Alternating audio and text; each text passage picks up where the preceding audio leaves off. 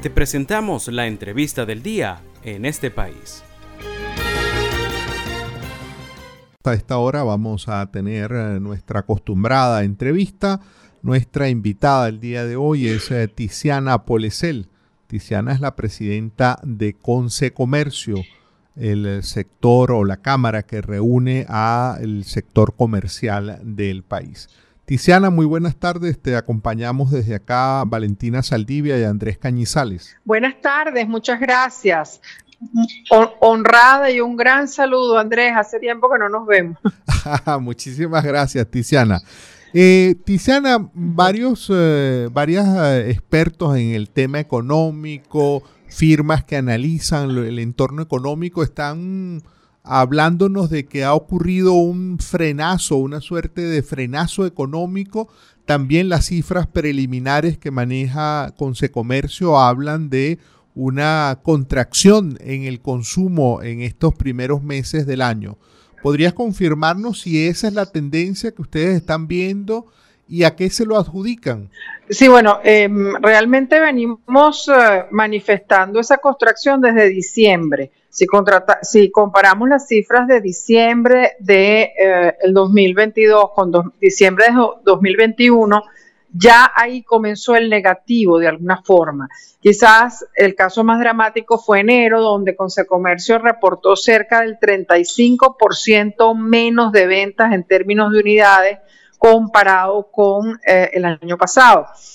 Ese negativo de alguna manera ha ido mejorando un poco, pero sigue siendo negativo, que quiere decir que en estos primeros meses del año, eh, incluyendo abril, eh, los cuatro meses han sido en ventas en términos de unidades menores a los del año pasado.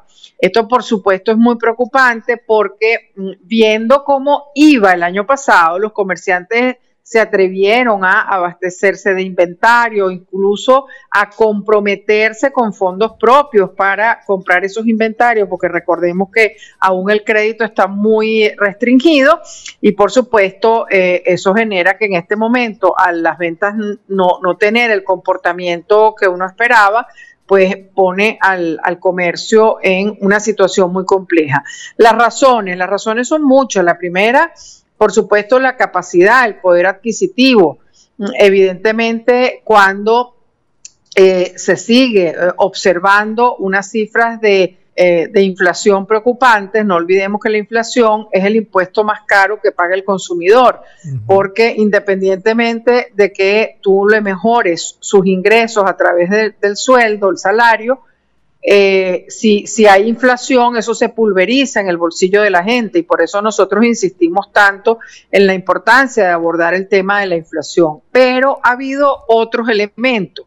Por ejemplo, eh, un, para nosotros ha sido inflacionario el impuesto a las grandes transacciones financieras, porque estimamos que no es casualidad que la contracción empieza justamente en abril del año pasado, que ahí empieza, empezamos a ver que las ventas ya dejaban de subir y eso coincide con la implementación de ese impuesto, que en aquel entonces nosotros decíamos que era inflacionario, cosa que ocurrió, y lo más grave es que no logró el objetivo que se había propuesto, que era restablecer el bolívar como moneda de transacción. Mm.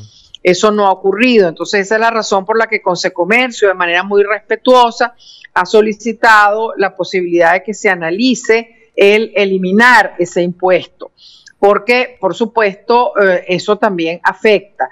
Eh, y en este momento en particular hay una situación que consideramos verdaderamente preocupante en relación al suministro de combustible y la energía eléctrica.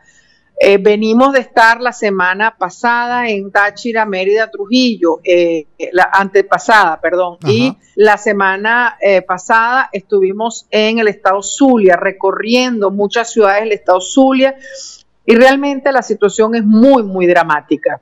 Ahí no solamente eh, las horas que tiene que pasar la gente para esperar abastecerse, la incertidumbre de no saber en qué momento la estación de servicio va a tener combustible y por supuesto a eso se le suma el tema de los apagones que en fuera de Caracas son realmente dramáticos y por supuesto en el caso de Maracaibo, como hemos señalado, es incluso un tema de derechos humanos porque con las altas temperaturas que ellos viven, eh, el, tema de, las, de, las, de las interrupciones de energía, pues les está afectando incluso activos, tanto a los comerciantes como a las familias, porque eso, genera problemas y problemas serios. Y por supuesto, otro elemento importantísimo es la falta de crédito al consumo. O sea, se unen muchos elementos que hacen que evidentemente este, estos primeros cuatro meses hayan sido bastante complejos para el sector comercio-servicio. Tiziana, eh, Consecomercio se ha caracterizado y, ha sido felicitado por ello,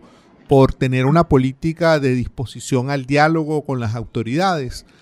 Todas estas preocupaciones que tú nos has compartido, toda esta situación, digamos, de donde hay un clima de adversidad para que prospere o se reactive el comercio, ¿ustedes tienen canales de comunicación con el gobierno para hacerles saber esta situación y tratar de que esto pueda ser revertido si es posible o en particular con el tema del impuesto que mencionabas, las grandes transacciones financieras. Eh, ¿Han percibido ustedes interés, receptividad en el gobierno para eh, revertir esa medida? Sí, bueno, la verdad que mantenemos diálogo permanente con muchas instancias de los poderes públicos eh, y además, debo decirlo, realmente mucho respeto, mucha multitud en llamado nuestro, las respuestas ocurren inmediatamente, pero evidentemente no todo se puede solucionar con la rapidez que nosotros aspiraríamos. Entonces, eh, mm, por supuesto, te escuchan, que ya es bastante, porque veníamos de un periodo largo en que ni siquiera había diálogo, ¿no? Ahora nos reconocemos mutuamente, yo creo que eso es importante y además somos escuchados. El problema es que eh, eh, al tratarse de algo estructural, al tratarse de algo tan complejo, pues sentimos que eh, las cosas no se mueven a la velocidad que nosotros quisiéramos. Y la verdad que el país necesita que todos actuemos con muchísima más rapidez. Eh, por ejemplo, con el aumento de la unidad tributaria hubo una gran inquietud de parte de los comerciantes en el sentido de que las multas por hechos eh, ocurridos antes del 2020, que se calculaban con base en la unidad tributaria, va considerablemente el monto de las multas y recibimos una respuesta inmediata de parte del CENIAT que lo analizarían y nosotros como estamos, mm, digamos, nos quisiéramos amparar del artículo 24 de la Constitución Nacional que de alguna forma eh, nos lleva a que esas sanciones sean aplicadas con, digamos, eh, el cálculo que menos perjudique al contribuyente. Bueno, así aparentemente, bueno, nos han dicho que así será y nos están incluso pidiendo los casos en que se observe que eso no es aplicado así. O sea que allí hay una absoluta disposición. En cuanto al tema de los contribuyentes especiales, les hemos planteado que muchas empresas les es realmente complicado eh, seguir operando bajo la figura de contribuyente especial porque como la audiencia sabe, em, eso te obliga a ser enterar y, pagar dos veces al mes. Y con los problemas de flujo de caja que tenemos y con los problemas de que estamos trabajando, digamos, en una mínima expresión, dos veces al mes es complejo y ahí nos dijeron que lo van a analizar, eh, digamos, con detalle, con detenimiento. Y así cada, cada aspecto que hemos tratado de abordar. Sí debo decir que eh, en el tema del, impuesto a las grandes transacciones, ahí sentimos que, digamos, para ellos esto es un punto importante, eh, pero no, estamos tratando de, darle más argumentos para que se entienda nuestra posición.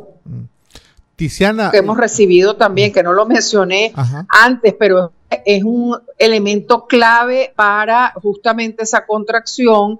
En el caso de los formales, son los ilícitos, mejor conocidos como contrabando, los productos que están entrando al país sin pagar ningún tipo de tributo y sin controles, sin controles de calidad, etcétera, que por supuesto, si no pagan, si entran bajo la figura de ilícito, eh, eso atenta contra el formal que sí paga todas las tasas y tributos que le corresponde y por supuesto en, en algunas ocasiones te sacan del mercado productos justamente del ilícito.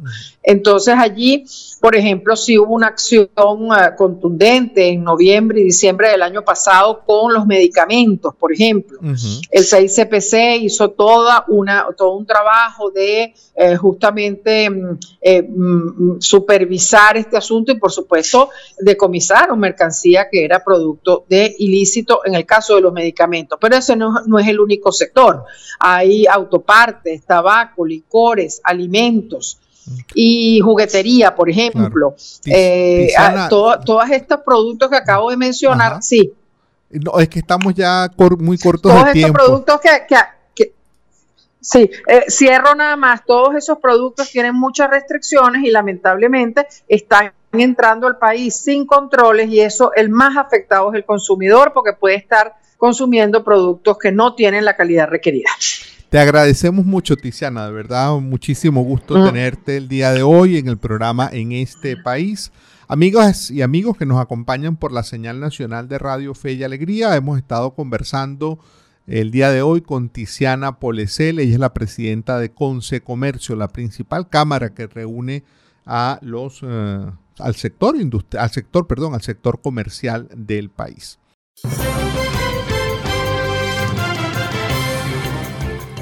Esto fue la entrevista del día en este país. Para conocer más el programa, síguenos en nuestras cuentas en redes sociales. Estamos en Twitter e Instagram como arroba en este país radio y visita nuestra página web www.enestepais.info.